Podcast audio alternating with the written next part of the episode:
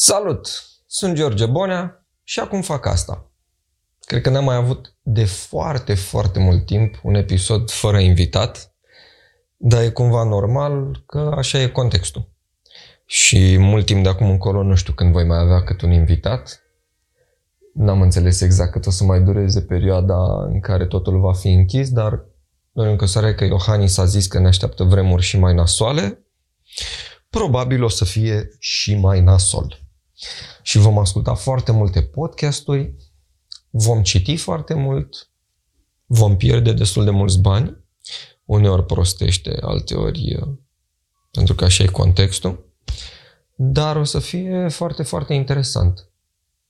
De data asta chiar mă simt ciudat că sunt singur și trebuie să mă uit și în cameră pentru că sunt oameni care vor dori să vizioneze acest podcast și să se uite la cameră și bla bla. Deci da, Uh, nu am foarte multe subiecte de discutat, doar că s-au adunat câteva lucruri care mi s-au părut foarte interesante. În primul rând, fac acest podcast la, cred că, o oră, o oră și un pic după ce am scris uh, un articol pe blog despre o anumită influenceriță, Luminița Balaban, care este o influenceriță de travel care a postat pe Facebook cu ei că ea acum e plecat în vacanță și că a fost cu tremur în Bali și că noi degeaba ne plângem că nu e mâncare la Mega sau că sunt cozi la magazine sau că, na, coronavirus, că drama ei e mai mare. Și uh, eu, cu toate că e posibil să greșesc, cred că am făcut cel mai drăguț text despre ea, în comparație cu ce altceva am citit, pentru că mulți alți oameni efectiv au și-au bătut modularele de, de ea într-un mod metaforic, în timp ce eu am încurajat lumea să o ignore plecând de la premiza că femeia chiar are niște probleme și ar trebui ignorată și lăsată în pace. Și mi-a scris, chiar acum înainte să încep podcastul, mi-a scris și mi-a spus să-mi fie rușine și că o să aibă grijă karma de mine și ce mai probabil da. Karma, dacă ea există sau nu, va avea grijă de toată lumea și implicit de mine. Dar eu cred că au avut deja grijă de de toți până acum, pentru că hai să fim uh, metaforici până la capăt, uh, karma ar putea funcționa și retroactiv și să te ajute sau să spună piedici încă dinainte să existi. Ce finuță am dat-o. Ce finuță am dat-o. Da, oricum, uh, luminița mi-a spus că o să-mi fie foarte rău pentru că m-am luat de ea. Dar Într-un final, important e atât ea cât și restul umanității să, să se înțeleagă și oamenii să nu-și mai bată joc de ea. Pentru cei care nu știu exact despre ce vorbesc pentru că nu au apucat să citească textul de blog, o să-l pun în descriere, în descrierea videoului și o să citiți acolo. Oricum, ne confruntăm cu lucruri foarte, foarte interesante. Am impresia că muzica e un pic cam tare. Mă duc să o dau mai încet. La la la. Bun. Așa. Am avut și un pic de dinamism în cadrul. Am văzut la Petronela Rotar. Pentru cine nu știe, este o autoare foarte, foarte uh, mișto, nu e chiar un termen academic, dar este o autoare foarte mișto din uh, Brașov, care are câteva cărți foarte bune scrise. Și um, de curând am înțeles, acum vreo două, trei zile a scos Dana Budeanu un film, un episod pe YouTube în care am văzut și o bucățică aceea de video, încurajează într-un fel sau altul, bine, în stilul Danei Budeanu, uh, să ne batem femeile. Și văd că lumea s-a activat și a spus numai până aici. Și pe profilul Petronelei Rotar am găsit o modalitate foarte ușoară prin care poți să sesizezi parchetului faptul că Dana Budeanu face instigare la violență împotriva femeilor. Dar, da, mi se pare un lucru extraordinar. Oamenii ar trebui să-l facă și eu până să încep podcastul deschisesem toate documentele să le completez. Uh, cu toate astea nu pot să nu remarc uh, întârzierea cu care se întâmplă acest act, pentru că în mai multe frânturi care mi-au fost uh, sugerate din Dana Budeanu, am văzut încurajări la violență, nu știu, încurajări la violență împotriva unor, preponderent împotriva bărbaților. Uh, adică dă o scatoalcă pentru că, acum parafrazez, că nu știu exact discursul pe de rost. Dar dă o scatolcă unui bărbat pentru că mănâncă într-un fel, pentru că bea cu paiul, lovește o femeie că mănâncă burgerul nu știu cum. Repet, nu sunt citatele exacte din Dana Budeanu, dar modul de a pune problema în videourile ei este destul de violent. Și în cazul ei, nu e ca în cazul speakerului de motivațional unde e totul spus într-un sens ironic, ci pur și simplu aia e credința ei. Adică așa ar trebui să faci pentru că așa zice ea. Oricum, Dana Budeanu a devenit așa o figură, cum am scris la un dat într-un text, memabil, adică oamenii au început să o șeruiască din două motive. Unu, ori se regăseau în filozofiile ei de viață, uh, doi, era um, foarte comic. Uite, dune ce amuzantă este ea haideți să, haideți să râdem cu toții. Și chiar vreau să subliniez aspectul ăsta la un moment dat despre greșelile pe care simt că le face, să zic, generația noastră, mă refer așa la mindset-ul generației moderne, când șeruiește anumite personalități sau articole, crezând că ele vor fi interpretate uniform ca fiind comice. Adică sunt oameni care șeruiesc fake news-uri sau dana budaisme, considerăm că lumea va înțelege că e comic. La modul, uitați ce știre fake comică. Sau uitați ce bălărie spune Dana Budeanu, haideți să râdem. Și din păcate există oameni printre noi uh, cu o vârstă mai mare sau egală cu a noastră, care vor lua de, de-a bune, adică vor considera că acele informații sunt complet valide. Pentru că pe planeta asta sunt oameni care în foarte multe contexte consideră că lucrurile sunt uh, gri. Tu le poți da o informație, acea informație să fie 100% corectă, dar pentru că ei trăiesc în acest pacifism perpetu, zice, adevărul e undeva la mijloc. Și chestia asta se aplică și la dana budaism, adică sunt oameni care spun adevărul e undeva la mijloc. Sau uh, în anumite, nu știu, episoade ale Danei Budeanu, ea spune niște lucruri care pot fi cât de cât adevărate. Cât de cât. Nu vine în minte niciunul acum. Dar probabil că am auzit și eu la un moment dat o chestie spusă de Dana Budeanu și am zis, hm, e destul de adevărat. Probabil a citit o broșură sau ceva și a memorat un fapt istoric sau științific. E, dar oamenii contrabalansează o informație veridică cu foarte multe neveridice și zic, ai mă că e jumii juma. Și lucrurile nu funcționează chiar așa. Adică oamenii trebuie să taxați pentru bălăriile pe care le spun și na, dacă ai spus ceva corect, foarte bine, dar asta nu trebuie să să-ți estompeze din prostii. Oricum, dacă aveți uh, timp și asta este credința voastră, puteți la rândul vostru să faceți o plângere împotriva Danei Budeanu pentru instigare la violență. Asta evident că ei va sufla în pânze și o va face să fie și mai virulentă. Așa funcționează genul ăsta de mindset. Nu vă așteptați ca Dana Budeanu vreodată să-și ceară scuze pentru ceva sau persoană, persoane cu personalitatea ei să-și ceară scuze pentru ceva sau să recunoască că au greșit, ba din contră, asta le va da mai mult curaj să spună că sunt victime sau că lumea e proastă. Și cred că ar trebui să se întâmple partea bună e să-i dispară din videoclipurile de pe net astfel încât să nu le vadă tinerii care pot fi mai influențați. De fapt, nu, am greșit. Nu influențeze oamenii care pot fi mai influențați de genul ăsta de mentalități. Cam asta ar fi ce se poate întâmpla. Oricum, am zis că după ce termin podcastul ăsta, o să mă apuc să detaliez un articol pe blog, ar trebui să apară până la finalul acestei zile, despre, acum dau doar spoiler, în contextul în care eu nu am foarte bine ideile scrise în minte, am punctele principale, cam așa am scris textele de blog. Pur și simplu las ideile să se scrie în cap și după aia le pun pe, pe foaie. Dar uh, săptămâna trecută am postat eu despre un uh, tânăr care vindea spirit pe OLX um, la suprapreț sau oricum mai mult decât îl cumpărase el. Uh, apoi Facebook-ul mi-a fost blocat 24 de ore din cauza acelei postări, pentru că Facebook-ul sau oamenii au dat report, unii oameni au dat report postării mele în care le spuneam oamenilor, băi, uitați, există acest personaj care vinde spirit la suprapreț, uh, personaj despre care am primit foarte multe mesaje în privat, cum că este de o natură îndoielnică. El mi-a scris în privat, mi-a spus că mă dă în judecată.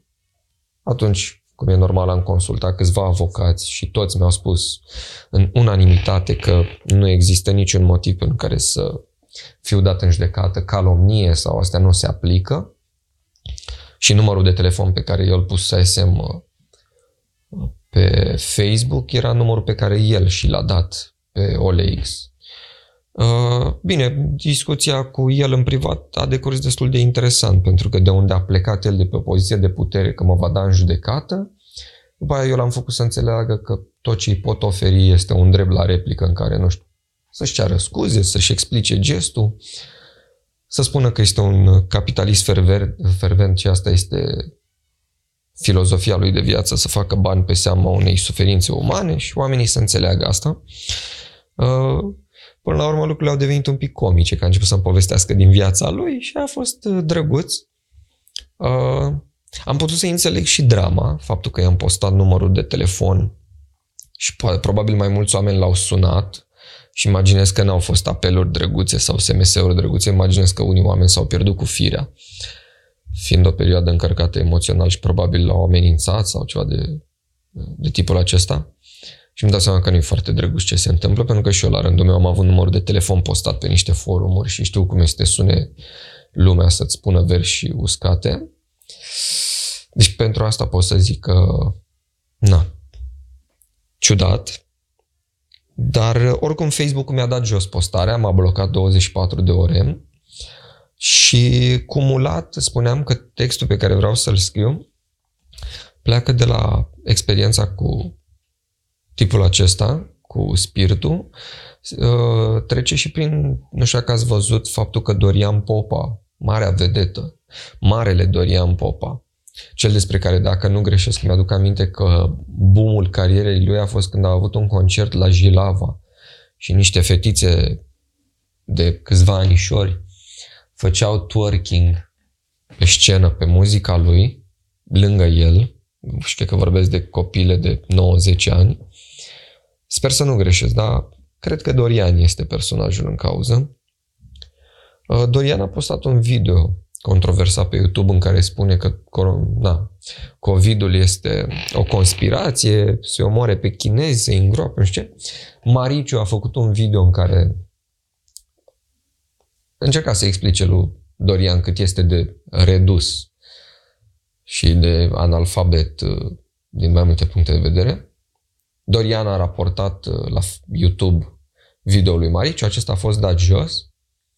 Și toate astea acumulat m-au adus în punctul în care îmi dau seama că dacă o să mai folosim mult rețelele de socializare, YouTube, Facebook, Instagram și o să devenim și mai dependenți de ele, o să ne fie foarte greu să mai avem discursuri uh,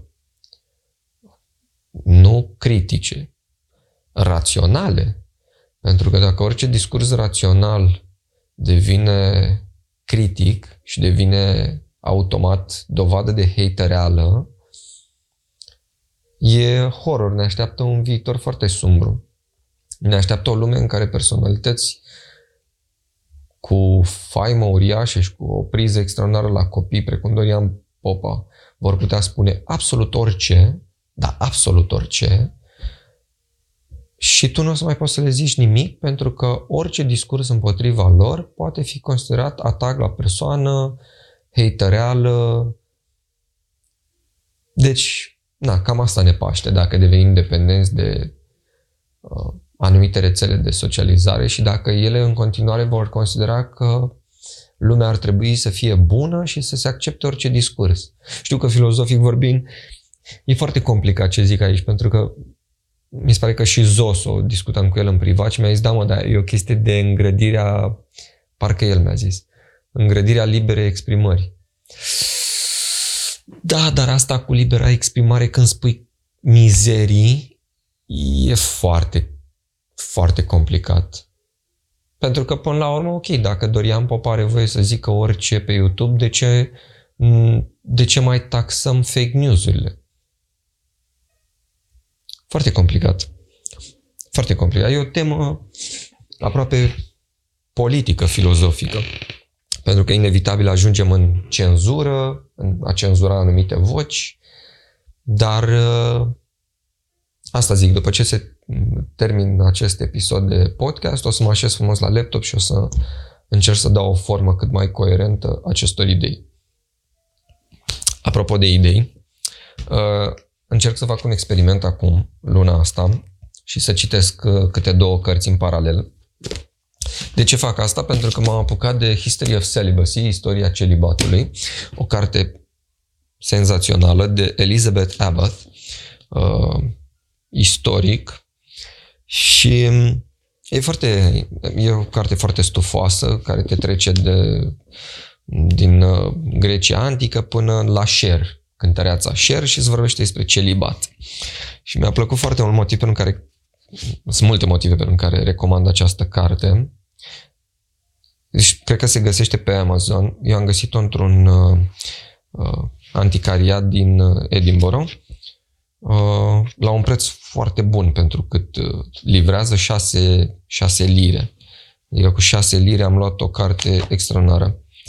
Și uh, are la un moment dat, când vorbește despre uh, virginitatea Fecioarei Maria, pentru că evident trece și prin uh, creștinism cu subiectul, uh, mă leg de aspectul ăsta pentru că ieri am postat pe blog un articol uh, despre un subiect pe care l-am descoperit de curând online, prepuțul lui Isus.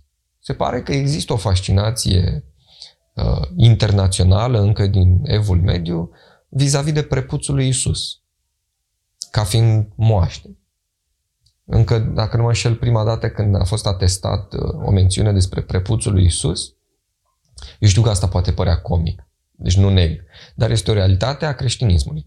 Uh, dacă nu mă înșel, în anul 800 apare prima atestare documentară a prepuțului Isus când nu știu cine uh, l-a făcut cadou, ori un rege papei, ori papa a făcut cadou unui rege prepuțului Isus.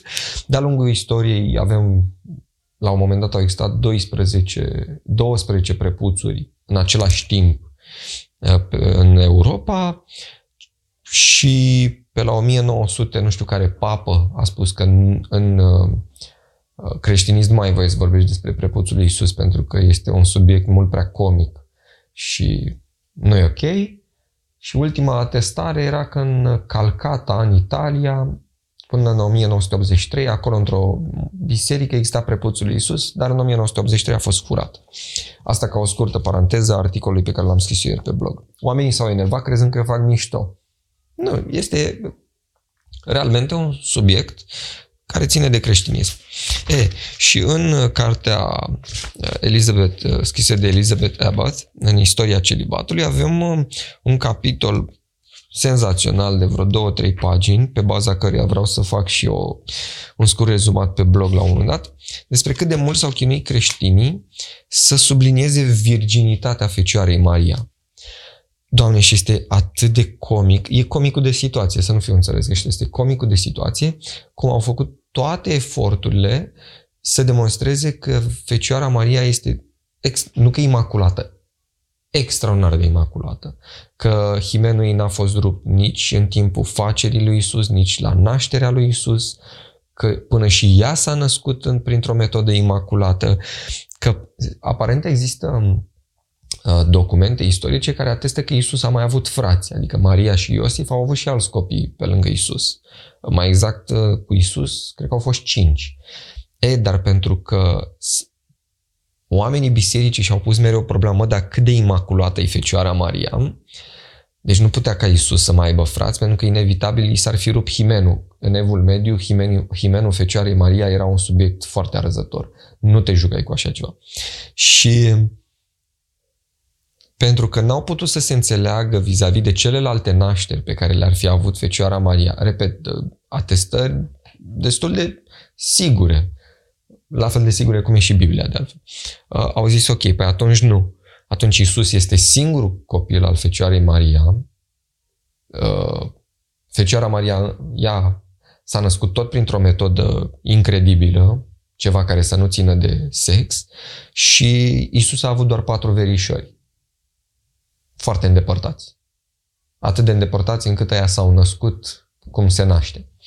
Da, uh, dar foarte interesant, foarte interesant și acum unde am pus o pauză uh, istoriei celibatului, tocmai terminam de, am terminat de citit despre sectele uh, până prin, pe la jumătatea secolului 20, sectele creștine uh, din Statele Unite care puneau accentul pe celibat și pe uh, cât de rău este sexul. E chiar o carte pe care o recomand, sper să o găsiți și sper să o găsiți la un preț la fel de bun cum am avut eu noroc. Și spuneam că acum fac experimentul ăsta să citesc uh, două cărți în paralel și m-am apucat și de George Ritzer, Globalizarea nimicului, cultura consumului și paradoxurile abundenței.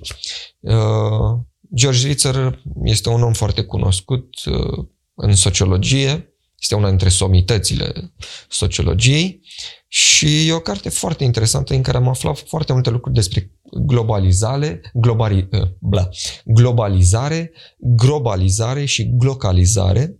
Sunt niște termeni care acum pot părea, la fel cum au fost și pentru mine, foarte ciudați, dar uh, sunt ușor de înțeles imediat ce citești despre ei. Uh, pleacă de la cumva McDonaldizarea societăților și cum cultura americană a reușit să se impună peste tot pe planetă, de acolo și termenul de McDonaldizare, și capitolul la care sunt acum discută despre nulitățile în scenă, despre non-locuri, non-lucruri, non-persoane și non-servicii. Și e un capitol foarte interesant pentru că mă face să-mi dau seama despre mine și oamenii din jurul meu cât de non-oameni și non-joburi și non-vacanțe avem așa cum sunt ele. Sunt niște, e foarte ușor de citit. Lasă impresia la început că e o carte tehnică, dar imediat ce te concentrezi și înțelegi uh, subiectul, e o carte extraordinară. Și mai am ceva de citit din ea. Sper să o termin în uh, scurt timp. Uh, nu vreau să mai pierdem timpul, că nu sunt atât de multe lucruri de discutat. Vreau doar să mai zic uh, un singur lucru. La un moment dat uh, Uh, n-am mai răspuns comentariilor primite pe YouTube uh, la podcast, îmi pare rău, dar uh, mi-a atras atenția un comentariu pe care mi l-a postat Cristiana Emma, care spune în felul următor. Salut George, mi s-a părut interesant a pus ghilimele la interesant, că s-a atins subiectul condițiilor din pușcării și cât de bine o poți duce acolo și aș adăuga că o duci mai bine acolo chiar decât în căminele facultăților, unde pe lângă faptul că băile sunt puține și sunt pe holuri, nu ai bucătărie, nu ai spălătorie, practic te descurci cum poți și mănânci ca bogatul la restaurante, mai trebuie să și plătești pentru statul în cămin și uneori nici nu găsești loc disponibil. Într-adevăr, sunt puține cămine care sunt faine, dar majoritatea sunt îngrozitoare și cu toate acestea se vorbește doar despre cât de rău duc pușcăria și săracii de ei, cu mâncare, cazare și de toate plătite de stat, iar tinerii de încolo.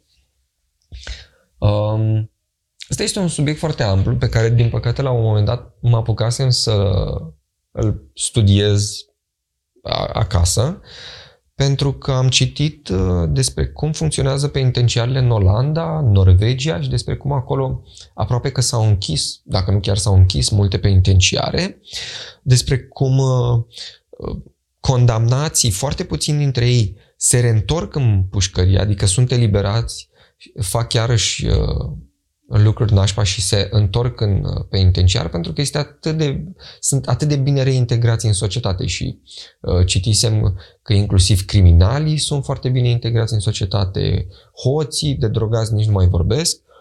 Uh, și am zis, ok, hai să vedem care sunt cifrele în România. Și din păcate am abandonat. M-am luat probabil cu altă treabă și am abandonat uh, acel uh, acea analiză, dar în continuare sunt curios să aflu câți dintre românii care ajung în penitenciare se reîntorc la un moment dat acolo. Uh, ce atrage atenția Emma în comentariul ei este un subiect pe care l-am tot văzut și când au fost protestele în penitenciare și când au fost legile acelea date de PSD prin care voiau ei să facă condiții mai bune în penitenciare. Ce se întâmplă este că mie mi se pare că societatea e din nou divizată în cum ar spune Joyce Ritzer, în non-contexte. Pentru că discuția nu este dacă studenții o duc mai prost uh, comparativ cu pușcăriașii, ci de ce o duc studenții prost, fără să-i compar cu nimic, de ce studenții nu au condiții și al doilea subiect, repet, fără a face o legătură între cele două, pentru că n-ar trebui să existe.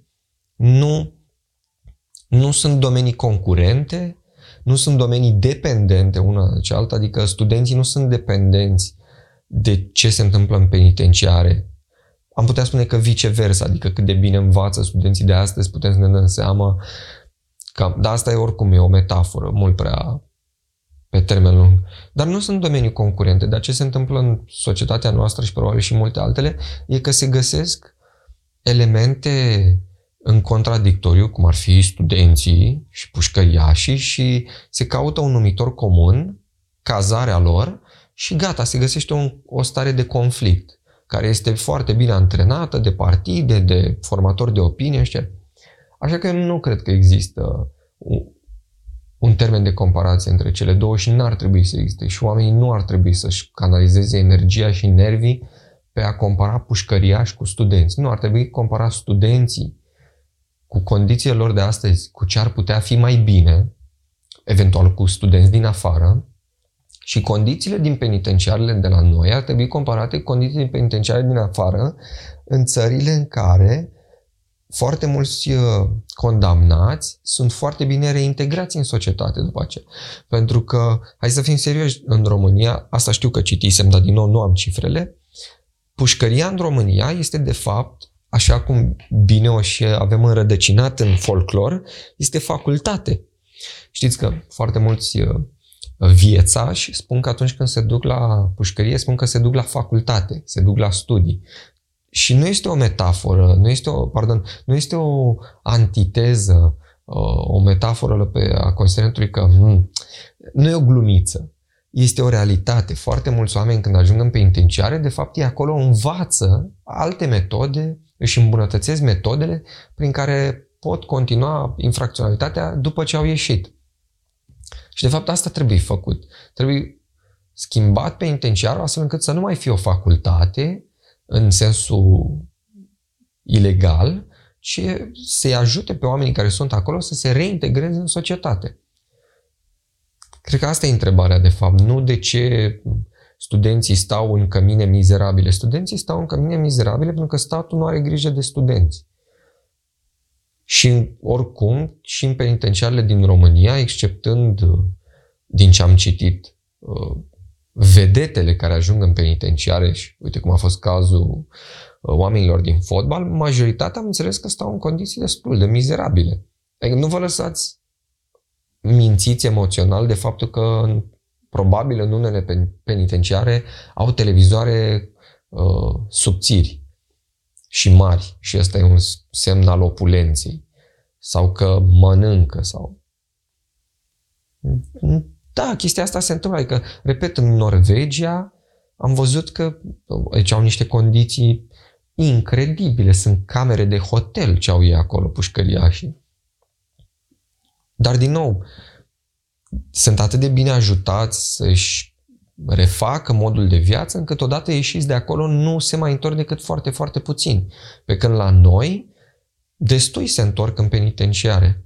De ce? Pentru că eu, eu, eu nu cred chestia asta. La un moment dat, când eram mai tânăr, credeam că mulți oameni preferă să stea în pușcărie pentru că acolo e o masă, un pat. Nu. Eu nu cred că orice om normal la cap ar renunța la libertate, care este o chestie de neegalat, ca să stea într-o celulă cu alți oameni în înghesuială, în condiții insalubre. Pentru ce? Pentru un bol de mâncare? Mie, mie mi, se pare, mi se pare prea mult. Adică dacă sunt oameni care gândesc așa, e un semn clar că viața lor este mult prea mizerabilă în afară și că libertatea pe care ei o au este mult prea grea. Și ăla e un semn nu pentru ei, ăla e un semn despre cât de nașpa e societatea care îi aduce pe unii oameni în punctul de a nu avea nimic bun în afara penitenciarului. lui. La asta ar trebui să ne gândim. Cât de infectă poate să fie viața unui om din momentul în care preferă să stea închis în pușcărie. Eu cred că asta, de fapt, este subiectul asupra căruia ar trebui să ne aplicăm. Bun. Uh, cam asta se întâmplă acum în timp de, nu știu, carantină, epidemie, uh, pandemie de corona. Cam asta se întâmplă online. Sunt foarte mulți oameni care au început să arunce efectiv cu pietre în influencerii care nu se opresc din a fi mizerabili și din a posta rahaturi, ceea ce mi se pare un lucru destul de sănătos. Îmi pare rău că se întâmplă asta acum, pentru că faptul că se întâmplă într-o perioadă atât de încărcată emoțional poate lăsa impresia, și de altfel o și lasă, că oamenii reacționează virulent împotriva influențelor pe fondul încărcăturii emoționale. Pe, adică sunteți voi mult prea stresați de la coronavirus și de aia sunteți răi. Nu. Mulți influenceri au fost de rahat și multe vedete au fost de rahat dinainte să fie coronavirus, dar oamenii au fost mult prea ocupați, mult prea indiferenți să le arate degetul mijlociu, să scrie companiilor care aceștia colaborează, să zică, bă, de ce sponsorizați niște mizerabili? Dar acum oamenii au timp, pentru că stau acasă. Și de altfel asta fac și eu, stau acasă. Îmi vine uneori să ies să alerg în parc, dar stau și calculez foarte bine orele când nu e aglomerat. Ud plantele în ghiveci pe care le-am plantat înainte de pandemie Mă uit la un documentar foarte mișto pe HBO Macmillan despre o fraudă McDonald's făcută în anii 90. Citesc și uh, nu mă plâng de uh, relații nici măcar în glumă, cum am văzut că fac alții uh, pe Facebook, ceea ce mi se pare și amuzant, dar și trist în același timp. Da, cam asta e tot. Uh, de acum încolo, fiind singur la podcast o perioadă, vă invit să lăsați comentarii, să-mi spuneți alte păreri, alte lucruri pe care credeți că merită să le dezbatem împreună. Și atât.